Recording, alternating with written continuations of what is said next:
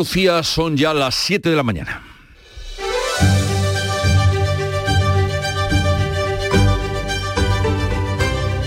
En Canal Sur Radio, La mañana de Andalucía con Jesús Vigorra.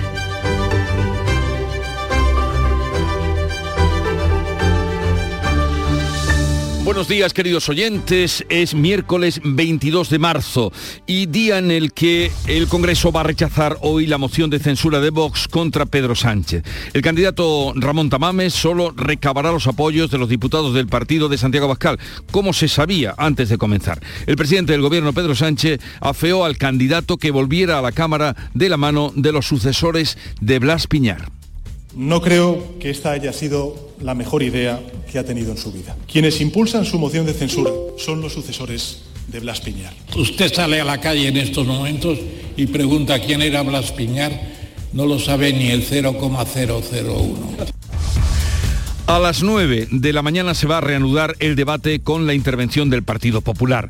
La Junta recurre el recorte del trasvase del Tajo Segura con los embalses por debajo del 30%. Reclama ante el Supremo los 150, 105 hectómetros cúbicos que pierde Andalucía con ese recorte. Además, se enfrenta al Gobierno por los regadíos de Doñana y pedirá verse sin intermediarios con el comisario de Medio Ambiente de la Unión Europea para explicar su plan. Y desde luego nosotros desde el Gobierno de Andalucía nos ofrecemos, yo personalmente, a acompañar al secretario de Estado, a la ministra, a quien haga falta, a Bruselas, a explicarle que esta proposición de ley en nada perjudica a Doñana. También en el Parlamento andaluz se va a votar y saldrá adelante la ley de economía circular que busca disminuir el impacto medioambiental de cualquier proceso.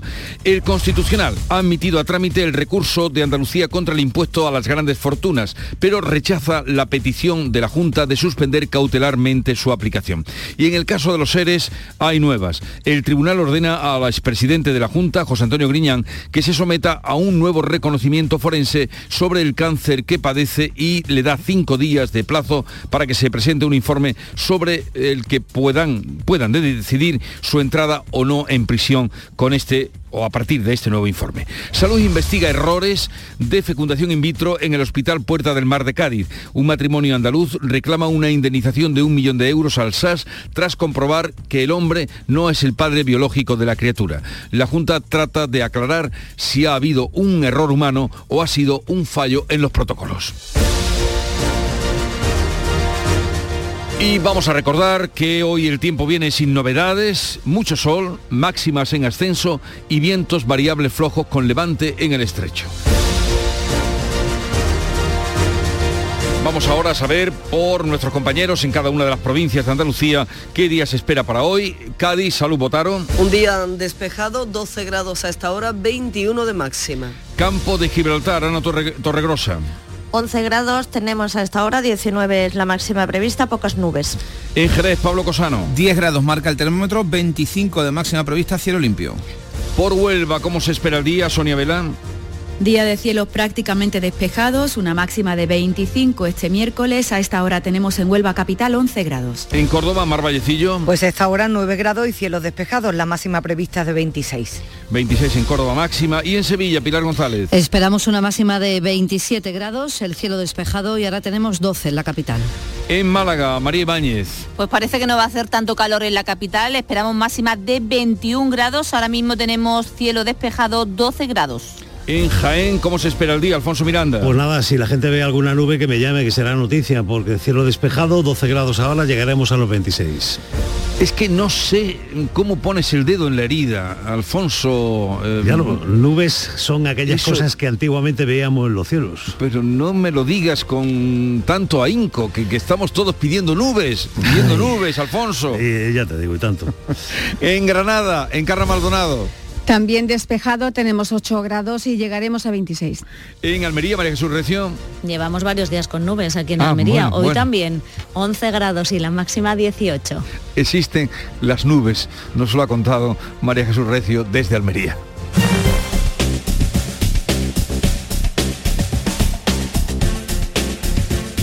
Vamos a conocer a esta hora cómo se circula por las carreteras de Andalucía. Conectamos con la DGT, nos informa Alejandro Martín. Buenos días. Muy buenos días, ¿qué tal? Arranca esta jornada de miércoles con tranquilidad. En la red de carreteras andaluzas pueden encontrar, eso sí, complicaciones se van a circular ya en la provincia de Jaén, a la altura de Linares, sentido Bailén, pero en cuanto en el resto de carreteras, tanto de la red viaria principal como de la secundaria, no van a encontrar dificultades.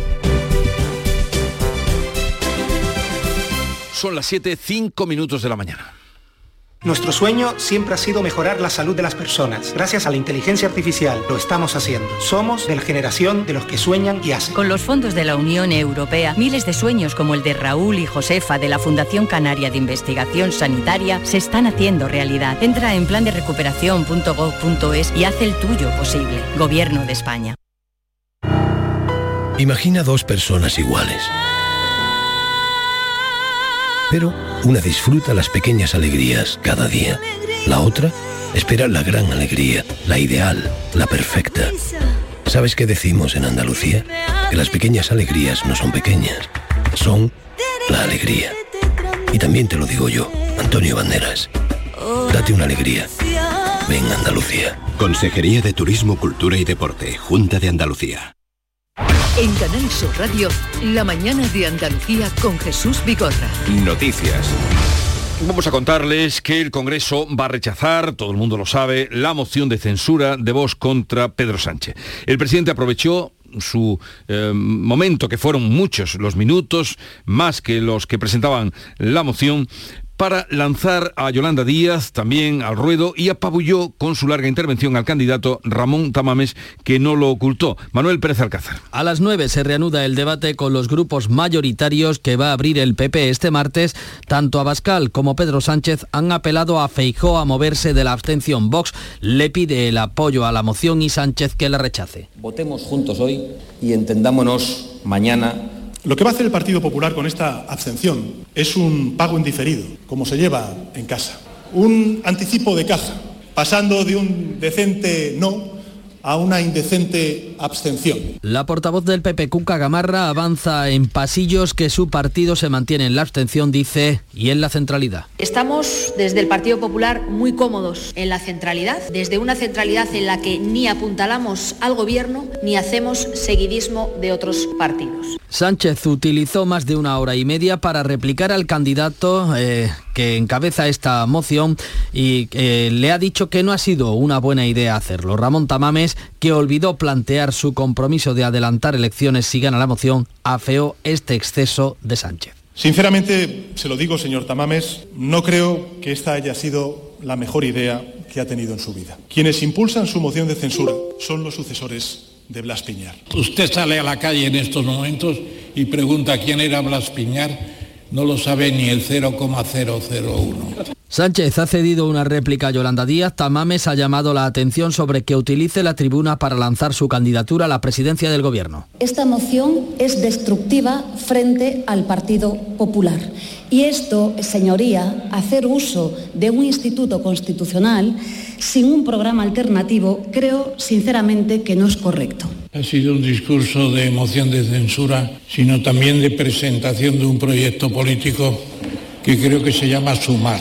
La ministra y líder de Podemos, Ione Belarra, en pasillos ha exigido al PSOE que recupere la sintonía con sus socios de la izquierda. Sánchez, que se ausentó, y Tamames, que no respondió, han devaluado la sesión de tarde en la que los grupos de la llamada mayoría de la investidura fueron más duros con el candidato que los propios miembros del gobierno. Vamos a otro asunto. Ya en Andalucía la Junta recurre el recorte del trasvase de agua del Tajo Segura en medio de la situación agónica que están viviendo los embalses andaluces. Eh, Beatriz Galeano. El gobierno andaluz ha presentado recurso ante el Supremo contra los recortes del trasvase de agua del Tajo Segura que hace perder 105 hectómetros cúbicos a Andalucía. Pretende que el Ministerio dé marcha atrás con el Real Decreto que aumenta el caudal ecológico del Tajo. En Andalucía las reservas de los embalses están ahora mismo por debajo del 30%, Córdoba es la provincia en peor situación. La alcaldesa de la localidad malagueña de Ronda, María de la Paz Fernández, anuncia restricciones al riego. Estamos un poco en situación de alerta más bien. No hemos activado el plan de sequía aún porque los niveles de agua están ahora, por ahora, normalizados, pero sí que es verdad que Aqualia ya nos ha enviado una serie de recomendaciones que vamos a comenzar a realizar. La cuenca del Guadalquivir al 25 frente al 58% de media de los últimos 10 años. La del Guadalete Barbate está al 29%, la mitad de la última década. La del Mediterráneo casi al 39% y la que está mejor es la del Tinto Odiel que se encuentra al 50% de su capacidad. Pues en torno al agua o la poca que administrar y gestionar, se endurece el enfrentamiento entre gobierno y Junta por los regadíos de Doñana Paco Ramón. El portavoz de la Junta acusa al Ejecutivo de Pedro Sánchez de confundir a la Comisión Europea sobre la proposición de PP y Vox para regularizar los regadíos, lo que ha motivado que Bruselas haya vuelto a pedir que se aclare si la propuesta daña o no a Doñana. Fernández Pacheco asegura que se protege el acuífero y no se amnistía a ningún infractor. Esta proposición de ley no habla del acuífero de Doñana, todo lo contrario, insisto, lo salvaguarda como nunca antes en la historia se había hecho. Todo lo demás me temo que es política eh, excitada de manera muy especial con vista a las próximas convocatorias electorales. El delegado del Gobierno, Pedro Fernández, advierte de la posibilidad de graves sanciones. Eso puede traer unas consecuencias de sanciones económicas muy importantes que finalmente tendrá que, debería de abonar la, la Junta de Andalucía porque es la competente. La Junta pedirá una cita en el comisario, con el comisario de Medio Ambiente para sortear, dice, las reticencias del Gobierno. El líder del PSOE andaluz, Juan Espadas, ha señalado precisamente a Juanma Moreno para que explique en Bruselas cuáles son sus planes. Por tanto, se lo avisamos, señor Moreno Bonilla, sea responsable, pare esa proposición de ley y busque el acuerdo con las administraciones que tienen competencia. Los grupos ecologistas y el Ayuntamiento de Almonte piden que se retire esa propuesta. Por el contrario, los agricultores reclaman una solución. Cristóbal Cano, de UPA cualquier agricultor que esté eh, haciendo las cosas bien y que además se haya quedado fuera cuando se echó la foto en 2014 tiene que tener su regularización y esa viene por el aporte de aguas superficiales. En ningún caso estamos hablando de que se toque el acuífero de Doñana. Pues a partir de las 8 de la mañana vamos a hablar también con Joaquín Páez, que es el presidente de la Confederación Hidrográfica del Guadalquivir, y trataremos estos asuntos. El Tribunal Constitucional admite a trámite el recurso de la Junta contra el impuesto a las grandes fortunas del Gobierno, aunque deniega su suspensión cautelar. La Junta estima que el impuesto vulnera la autonomía financiera de Andalucía, ya que deja sin efecto la bonificación del impuesto sobre el patrimonio que aprobó el Ejecutivo de Juanma Moreno. La Junta también alega la, la infracción del derecho de representación política, del principio de lealtad constitucional e institucional y del principio de seguridad jurídica. El Parlamento andaluz aprobará hoy la ley de economía circular que busca disminuir el impacto medioambiental de cualquier actividad productiva. Fomenta un recorte en la extracción de materias primas de la naturaleza y apuesta por reconvertir en recursos los residuos. En el debate previo fue apoyada por todos los grupos salvo Vox. Y echa a andar la nueva, mm, la nueva agencia TRADE que unificará las funciones de Estenda, IDEA y la Agencia Andaluza del Conocimiento. El Consejo de Gobierno ha aprobado los estatutos de esta agencia de la Junta de Andalucía. La consejera de Hacienda, Carolina España, espera que ahora TRADE se convierta, o lo haga en poco tiempo, en un instrumento de apoyo a las empresas. Es un concepto novedoso porque tanto sus funciones como sus competencias no han estado nunca reunidas en un único organismo, nunca en Andalucía, pero tampoco en España hasta ahora. Granada será la sede europea del Centro de Investigación sobre Computación, Datos e Inteligencia Artificial de ADIA, el Fondo de Inversiones de los Emiratos Árabes. El país árabe y el gobierno español van a investigar juntos. España se compromete a invertir 5 millones de euros y Emiratos Árabes ubicará en Granada un centro de gestión estratégica porque valora la presencia tanto de la universidad como de empresas dedicadas al Big Data y a la computación inteligente. La secretaria de Estado de Digitalización e Inteligencia Artificial es Carmen desde Granada se va a desarrollar todas las líneas de actividad de este centro a nivel europeo, dedicado a la investigación en ámbitos como la inteligencia artificial, la computación avanzada, para aplicarlo pues, a las ciencias de la salud, a la sostenibilidad y también al desarrollo ético de la inteligencia artificial, línea que se trabajará en particular con la Universidad de Granada. El Banco Central Europeo marca distancias con la crisis bancaria de Estados Unidos y el rescate de Credit Suisse. Tras el mensaje de estabilidad de la presidenta, de Christine Lagarde, el presidente del Consejo de Supervisión ha afirmado ante el Europarlamento que las turbulencias financieras de Estados Unidos no son extrapolables a Europa. Andrea Enriá sí ha reconocido que la subida de tipos de los últimos meses ha incrementado el riesgo de los bancos, pero confía en su actividad. Somos muy conscientes de que la política monetaria actual está incrementando el riesgo de los bancos, pero esperamos que los beneficios de la subida de tipos tiene para los bancos supere los costos que lleva consigo por el empeoramiento de la calidad de sus activos.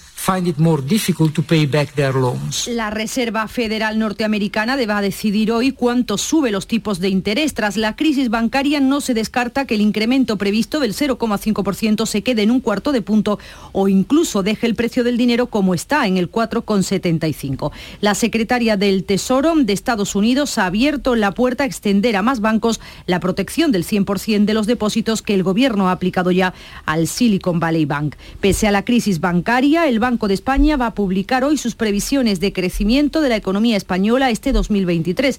El gobernador Pedro Hernández de COS ha avanzado ya que las va a revisar al alza con respecto a diciembre. Creemos que es altamente probable que las previsiones de crecimiento del PIB real de la economía española para 2023 eh, se revisen al alza respecto a las de diciembre, mientras que las de inflación eh, general lo hagan a la baja. La inflación, en cambio, no va a mejorar. La entidad prevé que siga subiendo. Se investiga la caída de un menor de 12 años desde el balcón de su casa en Mijas, aquejado de un episodio de delirio por la fiebre. El pequeño está en estado crítico en el materno infantil de Málaga. Los padres explicaron a los sanitarios de los servicios de emergencia que el menor tenía mucha fiebre y que antes de precipitarse por el balcón había sufrido un cuadro de delirio.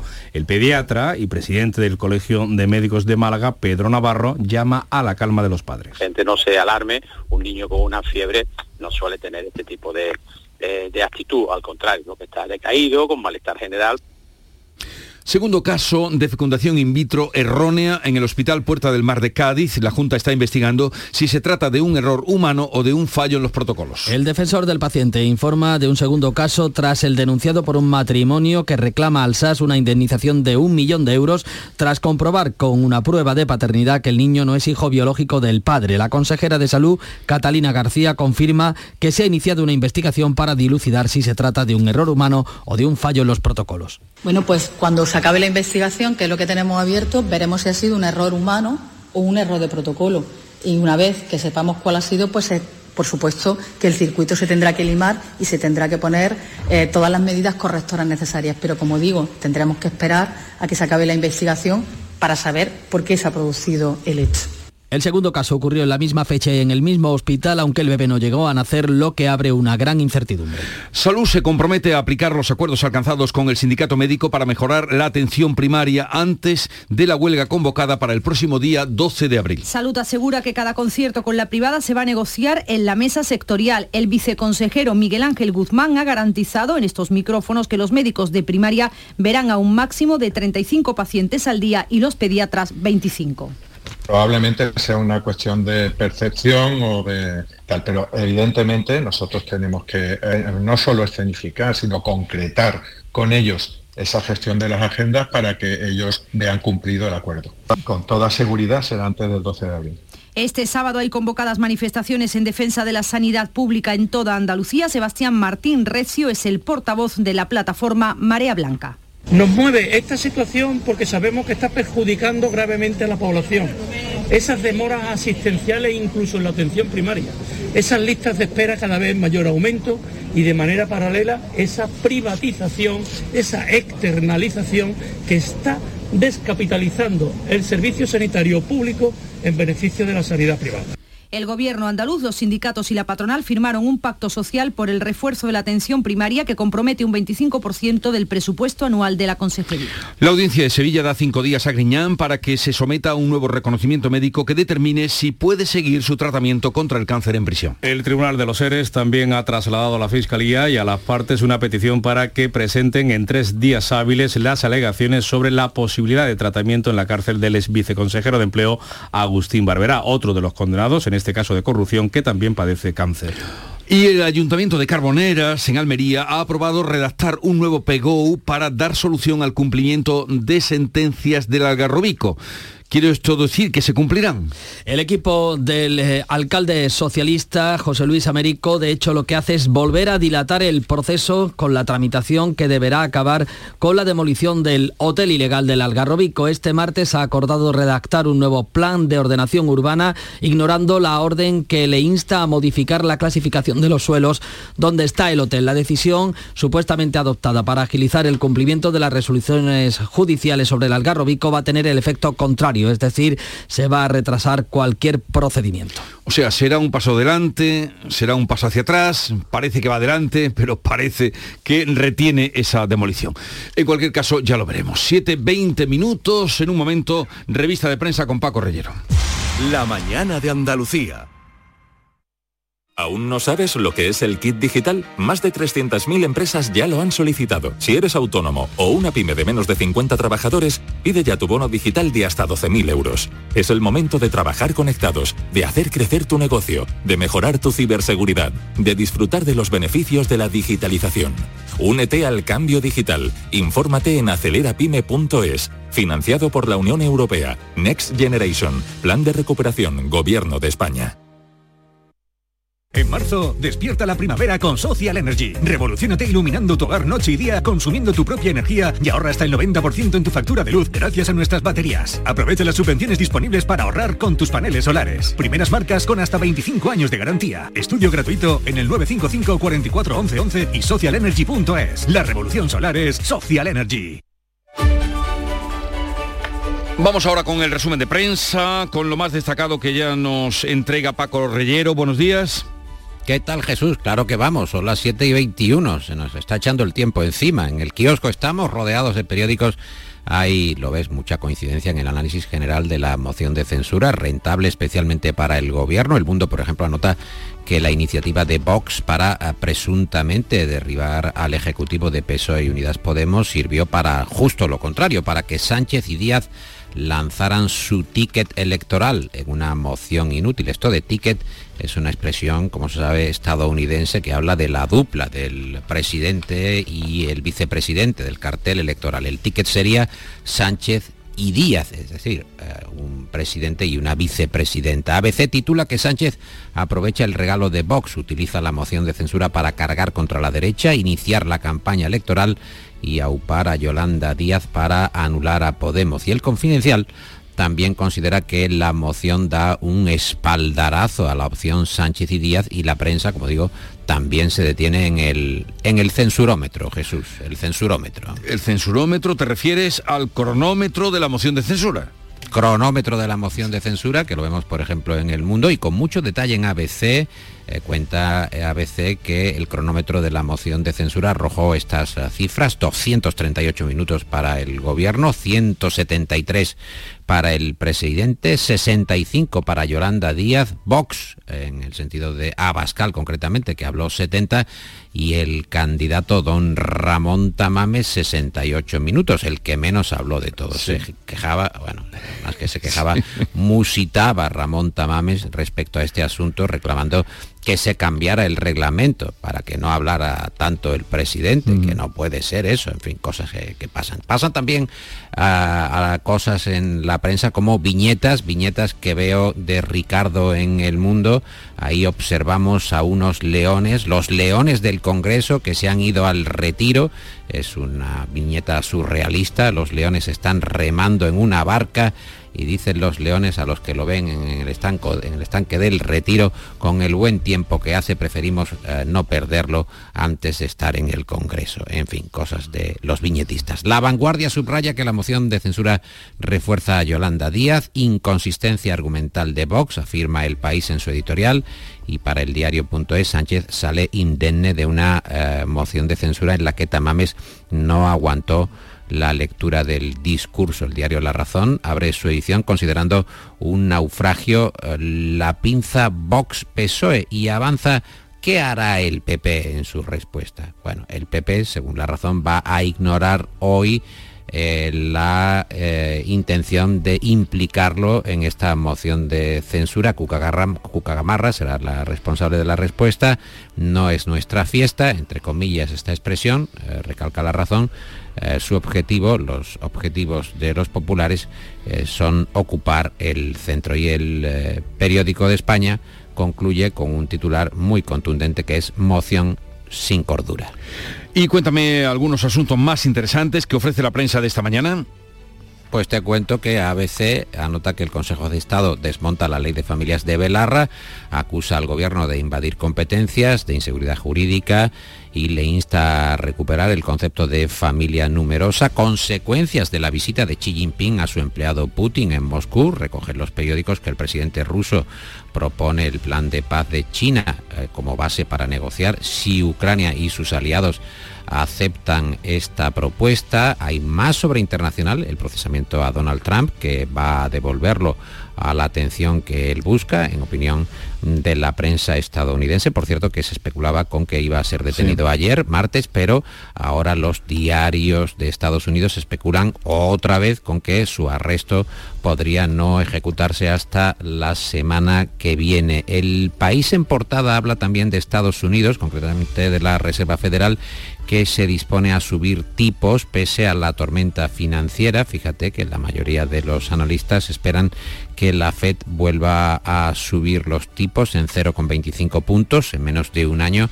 El precio del dinero que ha subido uh, desde el 0% aproximadamente hasta el rango de 4,5-4,75%. Y en Francia, Macron, uh, que busca una salida al bloqueo político en el que está, sin, claro, destituir a su primera ministra. A ver, algunos titulares de la prensa andaluza de hoy. Te cuento que en Diario Sevilla encontramos que la Junta ve factible conectar la capital con Estados Unidos, vuelos a Houston, a Dallas o a Miami. En ABC de Sevilla, la Fiscalía estudia la aparición de huesos en el eh, cementerio, una denuncia del candidato a la alcaldía del PP, José Luis Sanz. El ayuntamiento alega que no pudo intervenir en la escombrera en la que se encontraban los restos porque debajo puede haber una fosa común de la guerra civil, es asunto de portada para ABC de Sevilla, Diario de Almería, crisis del PSOE, Adriana tendrá su listra, pero eh, la agrupación está en llamas, Córdoba que tiene tres de los 15 proyectos andaluces sobre hidrógeno, en el Viva Jaén, el neurotraumatológico que tendrá el helipuerto en tres meses, en el Diario Sur de Málaga, el Metro al Centro, que se va a estrenar los días fuertes de Semana Santa, abierto a las 24 horas. En la opinión de Málaga vemos que la tasa de donación de órganos es 7 puntos superior a la media nacional. Y en Ideal de Granada, la agencia de Miratos en la capital granadina, que va a empezar a funcionar en 2024, el año que viene. Y ya está por aquí Nuria Gaciño para darnos la información deportiva. Buenos días, Nuria. Hola, ¿qué tal? Muy buenos días. Mendilíbar será presentado hoy como nuevo técnico del Sevilla. Al mediodía será presentado, pero ya ha tenido su primera toma de contacto con la plantilla sevillista en la sesión vespertina, charla previa al entrenamiento al que acudieron el presidente José Castro, el vicepresidente del Nido Carrasco y el director deportivo Monchi, que es quien ha traído a Mendilíbar, con lo que de este modo recupera poder tras el adiós de San Paoli. Un adiós, el del técnico argentino, a través de una carta en las redes sociales donde asegura que siempre llevará en su corazón esta ciudad y este escudo. El que aguanta la presión y la mala situación del equipo es Rubi en el Almería, donde se han quedado sin Bilal Touré para lo que queda de temporada. Una grave lesión que se hizo en el partido ante el Sevilla, por la que tuvo que pasar por el quirófano y que se ha ocultado hasta la fecha. La misma lesión de rotura del recto femoral ha sufrido a Kieme pero parece que este sí podrá volver para el último tramo de la liga. Seguimos con las lesiones, la de Gonzalo Escalante en el Cádiz, que podría estar apartado de los terrenos de juego al menos un mes, y la de Haaland con Noruega, que le va a impedir al jugador del Manchester City el poder disputar el encuentro clasificatorio del próximo sábado en Málaga ante la selección española sufre unas molestias en la ingle. Y el Unicaja de Málaga que se gana la ventaja de campo en Atenas. Importantísima la victoria del Unicaja en Atenas ante el AEK 65 a 75. Ya había logrado el equipo malagueño el pase a los cuartos de final de la Liga de Campeones de Baloncesto, pero con el triunfo de ayer se clasifica como primero de grupo, lo que le da el factor cancha a favor en la siguiente ronda y además puede evitar rivales de la talla del Tenerife o del BOM. A ver, Paco, ¿con qué cerramos hoy el kiosco? ¿Eres muy lectora de los prospectos de los medicamentos, Nuria? Es una duda que me, asu me asalta, e incluso me asusta. ¿Los lees de cabo a rabo o solo el comienzo del, del prospecto? ¿Para qué? Si al final todo es malo. ¿Y tú, Jesús, estudias Eh, el nada. prospecto? No. Nada, ¿no? Es una lectura verdaderamente endiablada. El país nos cuenta que Bruselas está planteando el fin de los prospectos, llevarlos a código QR, habla en este caso también de la eh, población con mayor edad para que tuvieran una posibilidad de que estén informados, pero realmente un prospecto es como un papiro. ¿Quién puede leer un prospecto realmente con esa letra, Además de con verdad. esos detalles? Esa cantidad. Sí, y si lo lees es que realmente no te tomas el medicamento.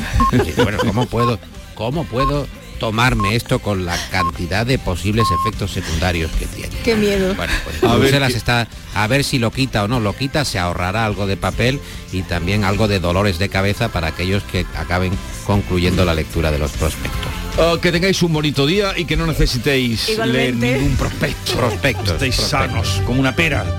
Que vaya bien. En Canal Sur Radio, La mañana de Andalucía con Jesús Vigorra. Y a esta hora vamos a darles cuenta en titulares de las noticias más destacadas del día con Jorge González. El Congreso rechazará hoy la moción de censura de Vox contra Pedro Sánchez. El candidato Ramón Tamames no obtendrá el apoyo de ningún partido en la Cámara después de un discurso en el que Pedro Sánchez se explayó y permitió a Yolanda Díaz lanzar su candidatura en las próximas elecciones generales. A partir de las 9 se reanuda el debate con la intervención del Partido Popular. La Junta recurre el recorte del trasvase del Tajo Segura con los embalses por debajo del 30%. El gobierno andaluz reclama ante el Supremo los 105 hectómetros cúbicos que pierde Andalucía. Además, la Junta se enfrenta al gobierno por los regadíos de Doñana y pedirá verse sin intermediarios con el comisario de Medio Ambiente de la Unión Europea para explicar su plan. El Constitucional admite a trámite el recurso de Andalucía contra el impuesto a las grandes fortunas. pero rechaza la petición de la Junta de suspender cautelarmente su aplicación. El recurso de la Administración andaluza se apoya en la vulneración del principio de seguridad jurídica y lealtad institucional. Caso de los seres, el tribunal da cinco días a Griñán para que presente un nuevo parte médico. El expresidente de la Junta, enfermo de cáncer, deberá someterse a un nuevo reconocimiento forense antes de que la audiencia de Sevilla decida su entrada o no en prisión para cumplir la condena de seis años por un delito de malversación. Salud investiga errores de fecundación in vitro en el hospital Puerta del Mar de Cádiz. Un matrimonio andaluz reclama una indemnización de un millón de euros al SAS tras comprobar que el hombre no es el padre biológico de la criatura. La Junta trata de aclarar si ha sido un error humano o si hay un fallo en los protocolos. Y recordemos la previsión del tiempo para hoy. Pues no se esperan cambios importantes. Seguiremos con la manga corta. Este miércoles seguiremos con mucho sol, con vientos flojos variables, tendiendo a componente norte en el extremo occidental, levante en el estrecho. Las temperaturas máximas siguen subiendo un poquito. Hoy vamos a alcanzar los 18 grados de Almería, será la máxima más baja, y se alcanzarán 27 grados en Córdoba y en Sevilla. Vamos a recordarles también que el Pleno del Ayuntamiento de Carboneras ha iniciado los trámites para un nuevo PEGO, una alternativa supuestamente mm, positiva, óptima, para avanzar en el cumplimiento de las sentencias que en la práctica supondrían demorar cualquier solución del de, eh, derribo del algarrobico. Así están las cosas. 7.32 minutos, en un momento vamos a las claves económicas. Adela tiene 85 años y vive sola en casa. Pero no está sola. Cada semana recibe la visita del personal de un centro público de atención domiciliaria para comprobar cómo se encuentra o si necesita cualquier tipo de ayuda en el día a día. Además, revisan que su pulsador de emergencia funcione sin problemas, lo que le permite vivir con mucha tranquilidad. No es magia, son tus impuestos. Agencia Tributaria, Ministerio de Hacienda y Función Pública, Gobierno de España. Frutos secos Reyes, mucho más que pipas. Disfruta con nuestra deliciosa variedad de frutos secos, snacks y golosinas en los más de 35.000 puntos de venta que tenemos en Andalucía o en frutosecorreyes.es. Ah, y ahora con tu pedido a partir de 20 euros, te los llevamos a casa gratis. Frutos secos Reyes, tus frutos secos de siempre. Las claves económicas con Paco Bocero. Paco, buenos días. Buenos días, buenos días. Buenos días, buenos días. Hoy tenemos varias claves de interés, comenzando por las nuevas previsiones económicas del Banco de España, que conoceremos a mediodía, y la reunión de la Reserva Federal esta tarde, que tanta expectación ha levantado después de la crisis bancaria, y tú nos comentarás algo de lo que puede pasar en esa reunión de la Reserva Federal. Sí, así es Jesús. Tenemos un miércoles muy interesante en materia de claves económicas con estas dos citas importantes ya avanzadas aquí en la mañana. Y la primera es efectivamente la presentación de las nuevas previsiones del Banco de España, unas previsiones que se van a revisar al alza, como hemos escuchado en la voz del gobernador Pablo Hernández de Cos. Y en lo que más nos pudiera interesar, la inflación, desde el Banco de España las estimaciones van a ser de ir a la baja, aunque eso sí, ir a la baja en el índice general, porque aquí la clave está en el aviso de que la inflación subyacente va a seguir siendo elevada en el corto plazo y solo se va a ir moderando de, de, forma paulatina, no en los próximos meses, sino en los próximos trimestres. Oye, ¿y crees que en esas decisiones se recogerá el posible impacto de la crisis bancaria? Buena pregunta. Las previsiones siempre presentan varios escenarios y es muy posible que contemplen las posibles contingencias. Lo que pasa es que en este caso todavía pudiera ser muy aventurado conocer el devenir de esta crisis bancaria. Y en el caso que nos ha tocado el europeo, el de Credit Suisse, Hernández de Cos ya se ha manifestado, línea naturalmente con las palabras de Christine Lagarde y el BCE ayer, eh, de que va a hacerse lo necesario para proteger el sistema y en nuestro caso recalcando la solidez y solvencia de los bancos españoles. No obstante, en este contexto último de la crisis bancaria, al final también hay que recordar que el gobernador ha explicado que hay que seguir siendo muy prudentes porque el ahorro acumulado durante la pandemia se está reduciendo, la incertidumbre geopolítica no se ha reducido y la persistencia de la inflación aumenta la probabilidad de que se produzcan efectos de segunda ronda sigue insistiendo en en los problemas que nos puede traer la inflación subyacente. En definitiva, como comentamos y como ya hemos comentado, van a ser unas previsiones más positivas en relación a diciembre, pero eh, vamos a ver exactamente qué matizaciones tiene. Y por cierto, van a ir en la línea de las que hemos ido conociendo por parte de varios servicios de análisis económico en marzo. Bueno, pues eh, veremos qué pasa. Y ahora, Paco, la segunda clave del día y la pregunta es inevitable. ¿Qué hará la Reserva Federal? Otra buena pregunta que lo comentabas antes, pues a esta hora la apuesta generalizada es que solo subirá un cuarto de punto a los tipos de interés, es decir, va a seguir incidiendo en su lucha contra la inflación, pero con reserva por la situación del sector bancario estadounidense. También hay quien dice que pudiera no hacer nada y dejar los tipos como están en vista precisamente de la situación. La verdad es que lo que parece más probable es que se produzca esa nueva eh, pequeña subida de tipo, ese cuarto de punto. Pero mm, al final lo que está realmente centrando la atención ya no es la subida en sí o no, sino va a ser el mensaje que la va a acompañar cuando Jerome Powell salga sobre las 8 de la tarde esta tarde a explicarla. El mensaje va a estar centrado de lo que va a hacer en los próximos meses la Reserva Federal. Y si de ese mensaje se pudiera adivinar lo que muchos esperan, que la subida de tipo en Estados Unidos podría finalizar hoy. Esa va a ser la atención sobre la que esa es la clave sobre la que va a estar prestada la reunión de la Reserva Federal. Ahí va a estar. Pues igualmente estaremos atentos. ¿Algo más que apuntar? Pues mira, sí, hoy hay reunión entre organizaciones empresariales sindicales para abordar la negociación colectiva, que es importante y que con todo lo que está pasando parece que queda en un segundo plano, pero hay que seguirla. Paco, mm, Paco Vocero, hasta mañana, que tengas un bonito día y seguiremos atentos y sobre todo atentos hoy a lo que haga la Reserva Federal de Estados Unidos. A ver con qué nos sorprende. Muy bien. ¿Vale? Ya nos contarán mañana. Hasta luego. Ya nos contaremos. Hasta luego.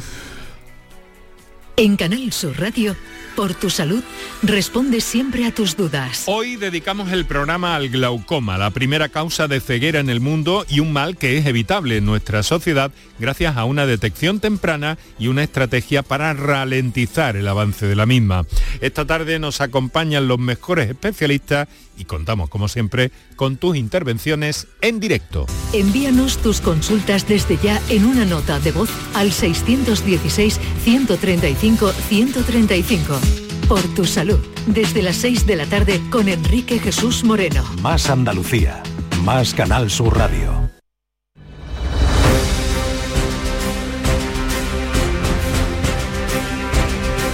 Vamos ahora con otras noticias de Andalucía. En Marbella, una joven de 25 años murió ayer tarde arrollada por un camión cuando iba en patinete. ¿Cómo fue, María Ibáñez? Pues el trágico accidente sucedió en torno a las seis y media de la tarde en el túnel de acceso al centro comercial La Cañada que discurre bajo la autovía. A esa hora el 112 recibió la primera de varias llamadas alertando de ese atropello. Se dio aviso al Centro de Emergencia Sanitaria 061, a la Policía Nacional y a la local que se desplazaron hasta la zona del siniestro, aunque los servicios sanitarios nada pudieron hacer por salvar la vida de esta joven de 25 años que prácticamente falleció en el momento. Prisión provisional, comunicada y sin fianza para el hombre acusado del atropello de sus ex suegros en Berja, Almería. Los vecinos piden medidas contundentes contra el acusado.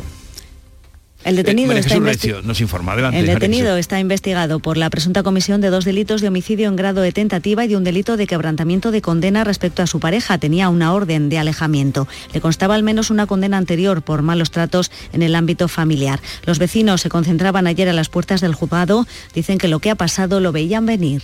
Sabíamos que iba a pasar algo porque lo llevaba amenazando un tiempo, amenazas de muerte y hace tres semanas, cuatro, ya intentó atropellarlo a él. Pasó, los vio y ya estuvo acechándola. Y no los mató porque les dijo, dice, de la cárcel se sale, pero del cementerio no. El matrimonio atropellado sigue ingresado en el hospital de Poniente, pero su evolución es buena. Día decisivo este para saber si habrá huelga en el metro durante la Semana Santa y la Feria de Sevilla. Los trabajadores renuncian ahora a algunas de sus demandas y esperan que la empresa se pronuncie hoy mismo. ¿Qué sabemos, Pilar González? Pues los trabajadores han rebajado sus demandas en una última reunión, renuncian a la compensación por el aumento de servicios especiales y la subida salarial del IPC que piden la dejan solo para este año con el objeto de seguir negociando el año que viene. Con esto, dice el presidente del comité de empresa, Diego Escudero, la empresa debería aceptar y así evitar la huelga. Sí, ni siquiera hemos propuesto en esta reunión el tema de los servicios especiales. Entonces lo más lógico es firmar el IPC y el año que viene volver a reunirnos. Si no lo aceptan, pues está claro que la intención era de aprovechar la situación económica para sacar una ventaja. Si la empresa rechaza esta última propuesta, hoy mismo convocarán huelga para toda la Semana Santa y toda la feria. Las plantillas de Navantia acordarán un nuevo calendario de movilizaciones tras la manifestación de este martes que reunió en la avenida principal de Cádiz a un millar de operarios de las tres factorías. Salud, votaron. Una protesta convocada por los sindicatos para reclamar empleo directo y de calidad en la empresa pública consideran insuficientes los 735 contratos anunciados por el Gobierno en los próximos años. Jesús Peralta, presidente del Comité de San Fernando. Si los nuevos ingresos vienen en función de los programas que vamos a tener, en la Bahía es donde más programas, según ellos, vamos a tener. Por tanto, de los 1.500, si a la Bahía no vienen 1.000 de los 1.500, no vamos a estar de acuerdo y lo vamos a pelear. ¿eh?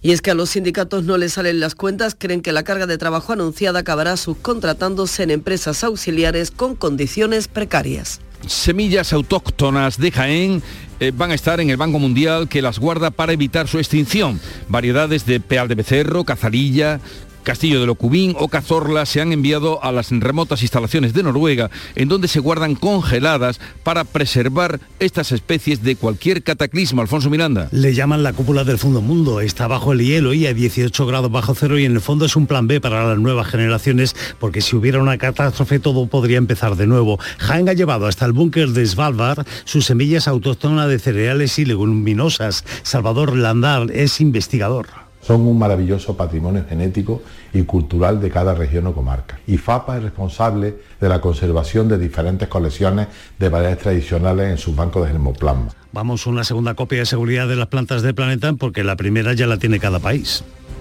Y en Huelva nos cuentan los agricultores de frutos rojos y denuncian a la vez que el precio de la fresa, oigan esto, aumenta un 200% desde que sale del campo hasta que llega al consumidor. Sonia Vela. Subrayan que esto ocurre año tras año y que el agricultor apenas recibe 2 euros por el kilo de fresa, mientras que en los supermercados se vende hasta 7 euros. Según el secretario general de la Unión de Pequeños Agricultores en Andalucía, Cristóbal Cano, hay una enorme especulación que se debe a los intermediarios fruto, a nuestro juicio, de la, de la, avaricia de la distribución.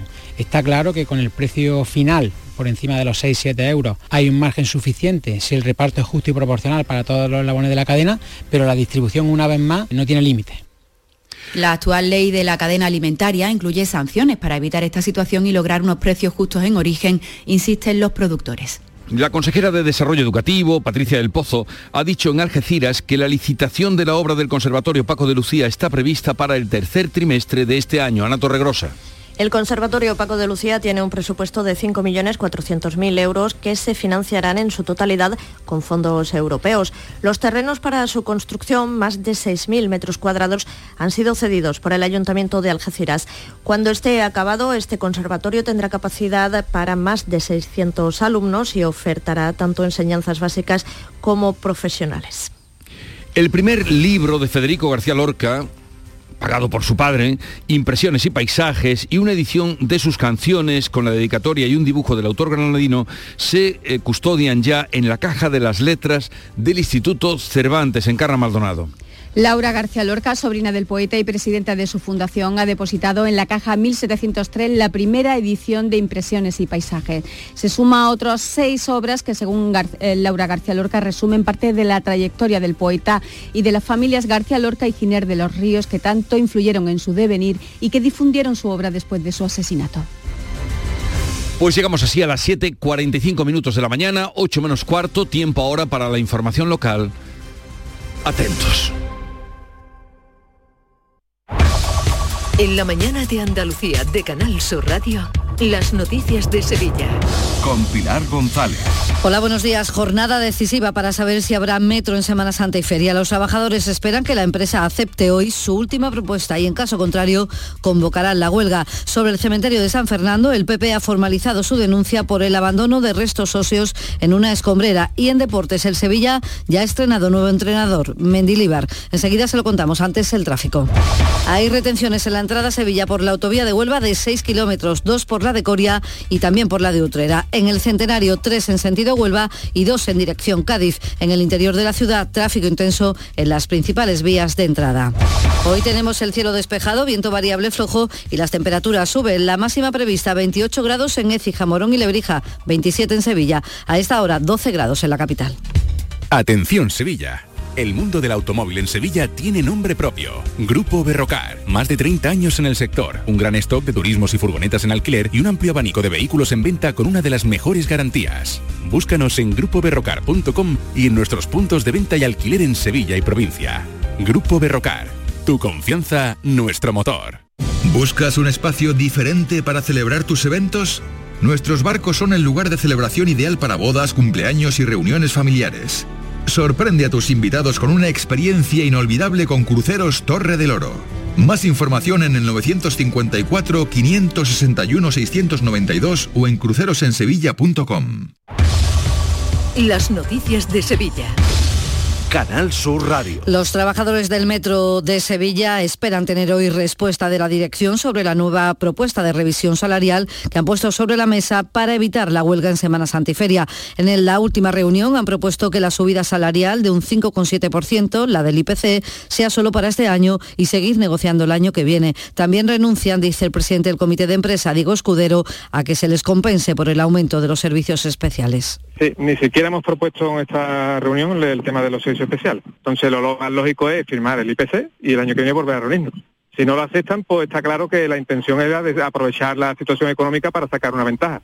Si la empresa rechaza la nueva propuesta, esta será la convocatoria que presentarán hoy mismo. Semana Santa de Domingo de Ramos al sábado, la feria completa también y luego paros parciales en, en días ordinarios. Sería el lunes, miércoles y viernes, alternándolo con martes y jueves de la semana siguiente. El Partido Popular ha presentado ante la Fiscalía una denuncia por un posible delito de profanación de cadáveres en el, por el tratamiento de los restos óseos en el cementerio de San Fernando. El candidato a la alcaldía, José Luis Sanz, insinúa que los restos pueden ser actuales. El gobierno del Ayuntamiento de Sevilla, la delegada y sobre todo el alcalde de Sevilla ha desatendido clarísimamente el deber de proteger los restos humanos que en su día le fueron encomendados. Este es el escrito en conocimiento de la Fiscalía. El ayuntamiento se ha comprometido a decentar las instalaciones donde está el osario, pero la delegada de presidencia del consistorio, Sonia Gaya, niega que se estén arrojando cuerpos de personas fallecidas recientemente. Ni hallazgo ni escombrera. Un osario común de los años, pues no sé, 50, 60, vamos, de la época franquista, y dos fosas comunes. Por tanto, que dejemos ya de manipular sobre la posibilidad de tener una conexión directa entre Sevilla y Estados Unidos, el consejero de Turismo Arturo Bernal ha pedido discreción en esas negociaciones que se están llevando a cabo. Se está trabajando en comités técnicos con diferentes ciudades del sur del país norteamericano. Tanto Dallas como Houston como, como Miami son, son aeropuertos de origen muy interesantes para la conexión con Sevilla o cualquier otro aeropuerto internacional en Andalucía. ¿no? Entonces estamos trabajando en esa, en esa línea. A final de año terminarán las obras del colector de la Avenida de las Razas tras una inversión de 94 millones de euros que van a recoger las aguas residuales que iban a las estaciones de Tablada y San Jerónimo para llevarlas hasta el Copero, donde serán depuradas para su vertido al Guadalquivir, pero además van a servir para evitar inundaciones que sufren en varios barrios de la ciudad cuando se producen, eso sí, fuertes precipitaciones. De ahí dice el alcalde Antonio Muñoz la importancia de esta intervención. Es importante reducir al mínimo esta situación histórica en algunos barrios, como en Sevilla Este, como en el Plantinar, como en el tiro de línea, por ponerle algunos ejemplos.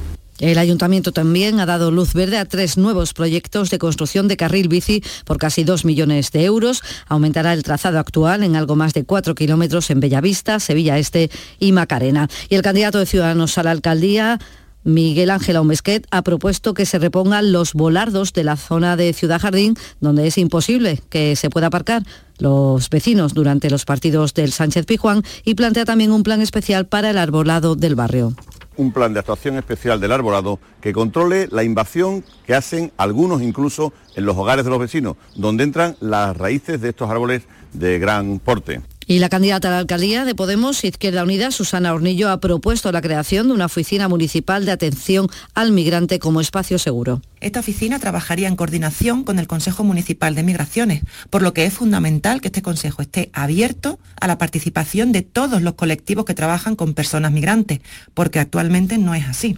En la agenda del día notamos que esta mañana en Écija el presidente de la Junta, Juanma Moreno, va a inaugurar la estación de bombeo de agua Osuna 1, que corresponde al tramo Écija-La Turquilla. La Diputación va, a entregar al Ayuntamiento del Saucejo el proyecto de obra de acondicionamiento y mejora del arroyo central que pasa por allí y en Herrera se ha colocado la primera piedra de una promoción de 15 viviendas que se destinarán al alquiler a precios asequibles. El presupuesto cuenta con un... El proyecto tiene un presupuesto de millón y medio de euros y de eso 600.000 serán aportados por la Junta. 7 de la mañana y 51 minutos.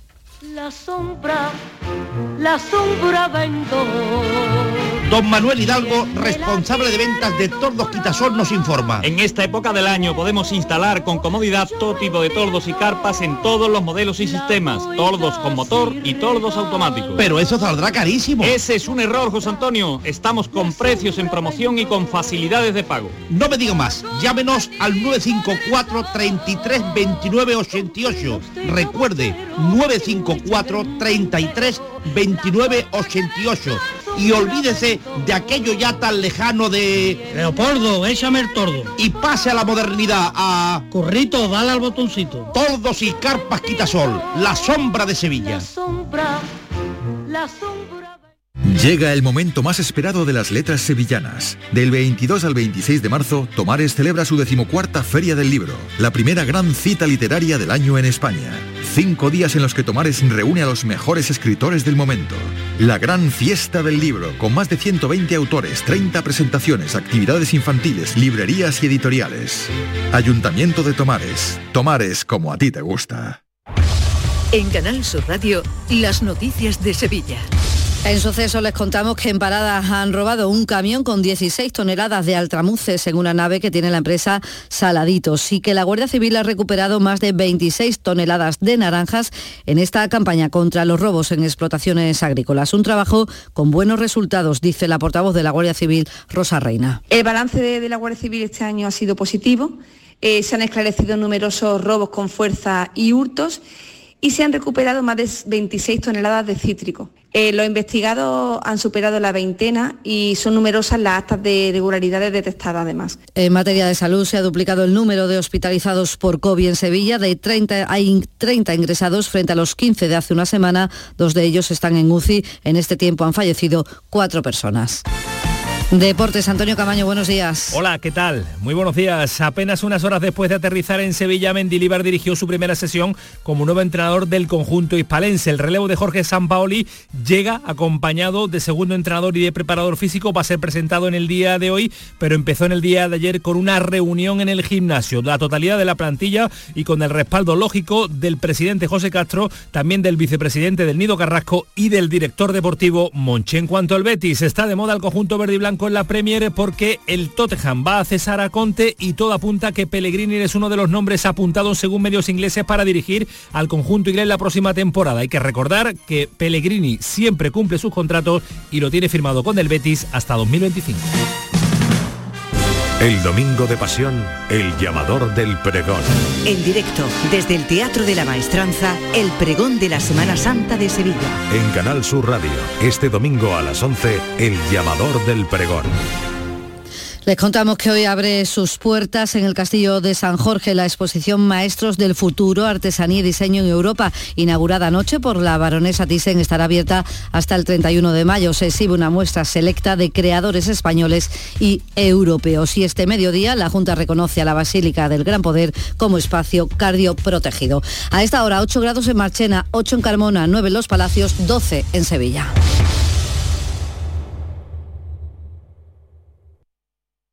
Escuchas La mañana de Andalucía con Jesús Vigorra, Canal Sur Radio. Aquadeus, el agua mineral natural de Sierra Nevada, patrocinador de la Federación Andaluza de Triatlón, les ofrece la información deportiva. Son las 8 menos 5 de la mañana, ya está en el estudio Nuria Gaciño. Buenos días, Nuria. Hola, ¿qué tal? Muy buenos días. Ayer se estrenaba ya Líbar sin tiempo para la presentación que será hoy. Exactamente, este mediodía será presentado como nuevo técnico del conjunto de Nervión, pero ya ha empezado a trabajar con su nuevo equipo. Unas horas después de haber aterrizado en la ciudad hispalense se ponía manos a la obra en la sesión vespertina. Charla previa y entrenamiento bajo la supervisión del presidente José Castro, del vicepresidente del Nido Carrasco y del director deportivo Monchi, que esta vez ha logrado que impere su criterio y que haya sido posible la contratación de Mendilíbar hasta final de temporada, con el firme propósito de que el Sevilla mantenga la categoría en primera. El que no tiene dudas de que lo va a conseguir es un jugador formado en la cantera del Sevilla, que ahora entrena en Andorra y que estuvo a las órdenes de Mendilíbar en Osasuna. Lolo Ortiz fue protagonista anoche en el pelotazo. Primero porque tiene una gran experiencia, segundo porque ha demostrado durante su carrera que, es un gran entrenador, que ha sacado rendimiento allá donde ha estado y tercero porque es un entrenador que está acostumbrado a, convivir con este tipo de situaciones, ¿no? Con muy poquito que tiene el vestuario le saca un rendimiento máximo y, ahora que el, que el Sevilla pues tiene buenos jugadores y tiene mimbres de sobra para, salir para arriba, yo creo que, es un bonito reto deportivo para él y, creo que merecido. Pues mientras que en el Sevilla ha habido cambio de cromos, ha llegado Mendilíbar por San Paoli, en el Almería resiste Rubi. El técnico cuenta con el apoyo no solo de la directiva, que lo ha ratificado, sino también con el apoyo de la plantilla. Así lo ha dejado patente Melero. Yo creo que el equipo está muerte con, el entrenador. El equipo está contento en el día a día, eh, el equipo compite de tú a tú todos los partidos, el equipo suele salir con unas señas de identidad con las que el vestuario se siente identificado. El vestuario disfruta del día a día, disfruta de los partidos y, también valoramos mucho ¿no? el estilo de juego que propone el míster, eh, el trato que tiene con nosotros.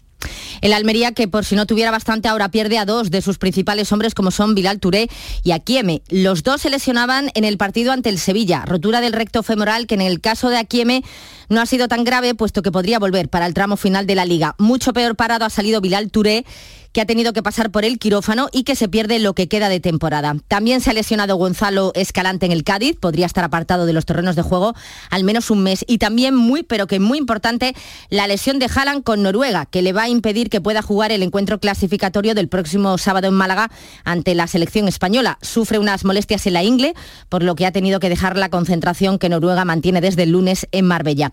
Una baja sin duda muy importante, como decíamos, para los noruegos y que esperamos que España sepa aprovechar. El que ha aprovechado que ahora son compañeros de equipo es el seleccionador Luis de la Fuente para que Ceballos y Gaby, que tuvieron sus más y sus menos en el Barça Madrid del domingo, hayan hecho las paces. El utrenano Ceballos asegura que ya está todo resuelto con el de los Palacios, con Gaby. Lo hemos hablado, está todo solucionado, al fin y al cabo lo que se queda es lo que se pasa en el campo, se queda en el campo y ahora mismo tenemos que ir los dos en la misma dirección, somos jugadores que jugamos en la misma posición conectada y está claro que si el buen ambiente y el buen rollo no funciona, él no va a correr por mí ni yo voy a correr por él. Al fin y al cabo eso tiene que dejarse a un lado y a partir de, hoy somos compañeros. Hay que llevarse bien. El que no debe llevarse muy bien con Enríquez Negreira, no le debe tener en muy alta estima, es el colegiado jerezano, ex colegiado Barea López, que ayer en la jugada de Jerez le contó a nuestro compañero David Gallardo quién lo apartó del arbitraje habiendo sido, habiendo realizado una excelente campaña para mí, no para mí, pero para todos los medios de comunicación, pues me comunica que, la vida era injusta y que, bueno, que él sabía de, mi valía deportiva y que descendía de ese año de categoría. Pues Negreira fue el mismo que está siendo investigado por los pagos recibidos por parte del Barcelona cuando era vicepresidente de los árbitros y que según los entendidos no pintaba nada, menos mal. Y terminamos con la importantísima victoria del Unicaja de Málaga en Atenas ante el AEK 65 a 75. Ya había logrado el equipo malagueño el pase a los cuartos de la Liga de Campeones de Baloncesto, pero con el triunfo de ayer se clasifica como primero de grupo y le da además el factor cancha y evitar rivales de la talla del Tenerife o del Bon alemán. Aquadeus, ahora más cerca de ti, procedente del manantial Sierra Nevada, un agua excepcional en sabor, de mineralización débil que nace en tu región. Aquadeus Sierra Nevada es ideal para hidratar a toda la familia y no olvides tirar tu botella al contenedor amarillo. Aquadeus, fuente de vida, ahora también en Andalucía. Canal Sur, la radio de Andalucía.